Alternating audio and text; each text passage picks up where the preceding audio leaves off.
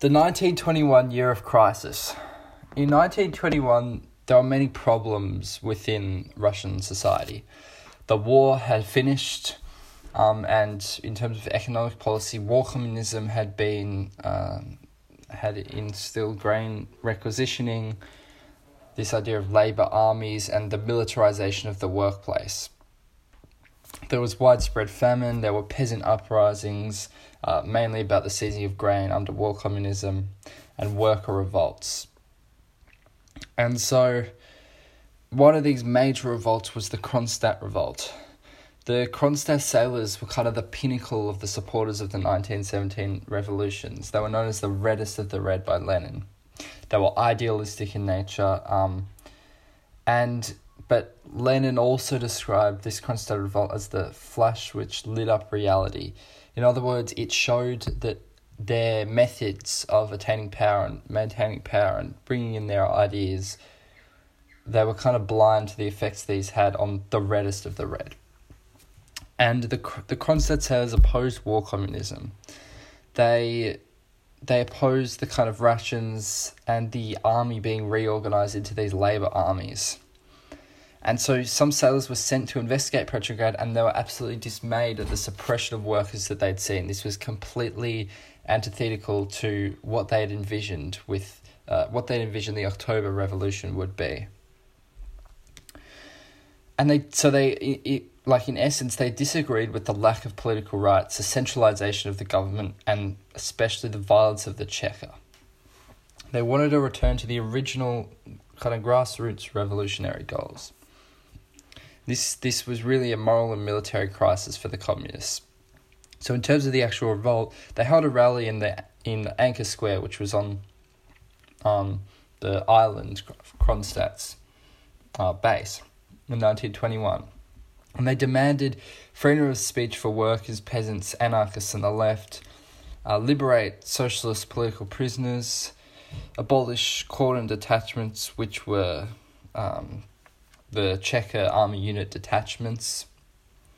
And in response to this, Lenin believed the hard line was needed. They needed to show this sense of strength.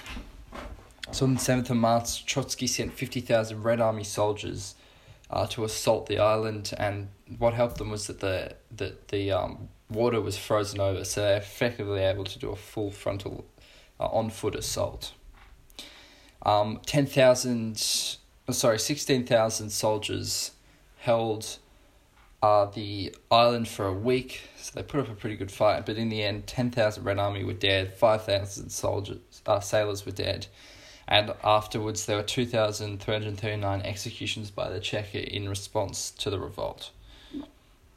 And many historians view this as the breaking of true ties with workers. Uh, one such historian is Sheila Fitzpatrick.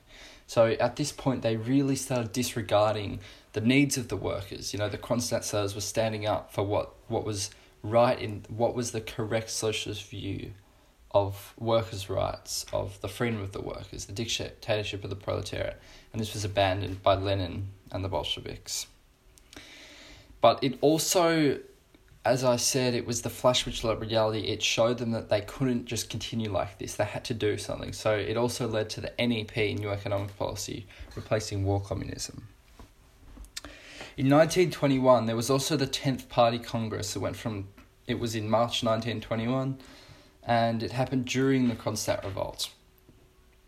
And it led to the introduction of the NEP and the decree on party unity, which I'll get to soon but there, uh, to kind of preempt the on party unity decree, there was a lot of political opposition within the Communist Party. Uh, a notable organization was Workers' Opposition, which was headed by Kollontai and um.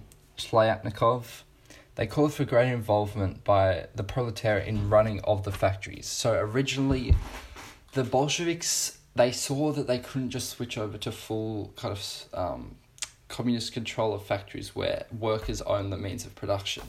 They saw they they had to keep the kind of bourgeois specialists is what they called them in place to be able to teach the workers and to eventually be able to run the factories themselves.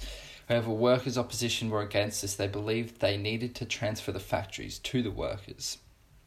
They also argued against the militarization of the workplace, which had happened during the Civil War, this kind of hardening of the workplace, um, this kind of violence and aggressiveness. And they felt that the pro- proletariat had been forgotten, much in line with the Kronstadt sailors. They felt the NEP was really a surrender to the peasants, um, kind of a compromisation of ideology in order to maintain power and they were critical of the kind of bureaucratic structures of the party, Politburo, Orgburo, um, Secretariat, kind of combining with the CEC and other committees, and the kind of unclear lines of how it was the bureaucracy was obfuscated. There were also the Democratic Centralists, um, which were kind of the highest Bolshevik intellectuals, and they criticized the lack of discussion within the party.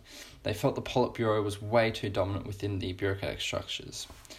Another important group was the anarcho syndicalists, who wanted greater trade union involvement. So, the idea of anarcho syndicalism is the idea of creating syndicates, essentially, trade unions, to be able to uh, represent workers and essentially control a society that way.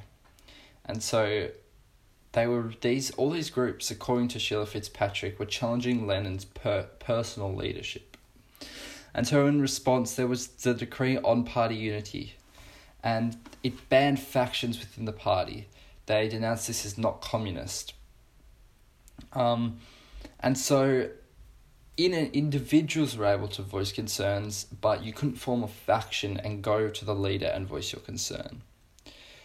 And so this is really the abandoning of debate within the party and the kind of more personalization, perhaps not perhaps not personalization in the traditional sense, maybe which would be observed under Stalin, where it's one person, but definitely personalization of the kind of Bolshevik elite, the Trots, uh, Trotsky, Lenin were the two big ones, but all the leaders, um, it was a kind of monopolization of thought by them.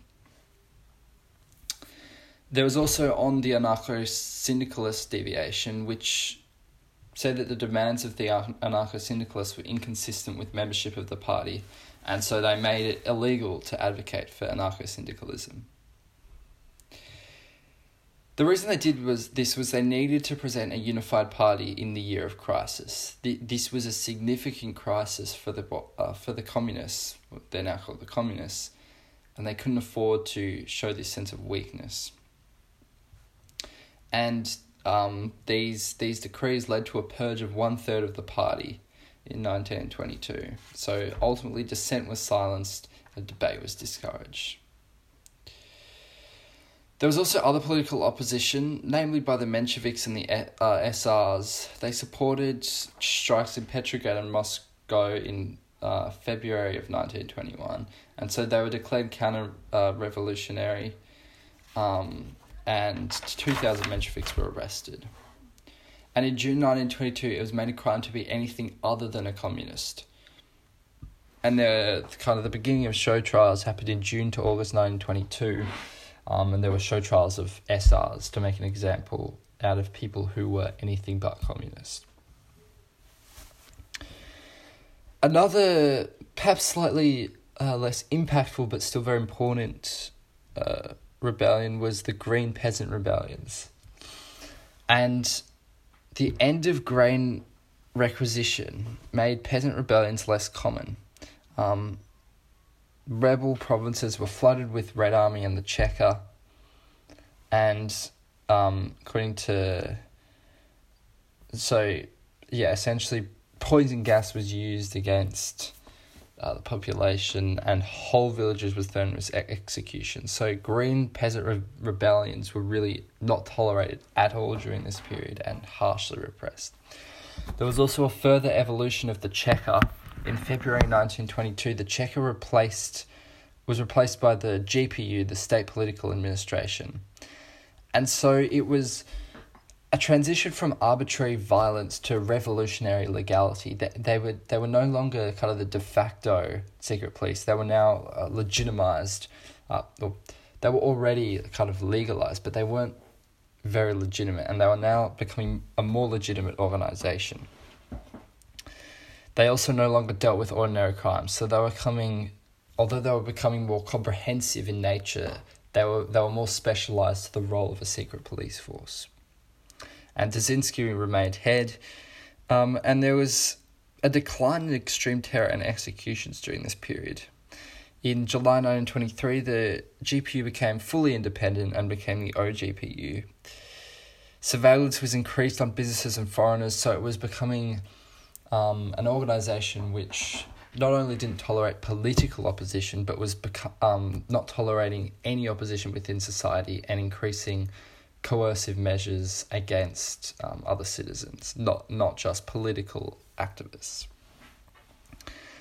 And there were also, along this, spies embedded within businesses. There, people compare the this evolution of the Cheka into uh, to the Okhrana under the Tsars um, it kind of continued the fascist tradition of terror. The, although overall the Cheka was more ruthless, 140,000 executions. Um, but the OGPU more resembled the Okhrana. It, it wasn't so violent uh, at this point. And so that ends the 1921 year of crisis.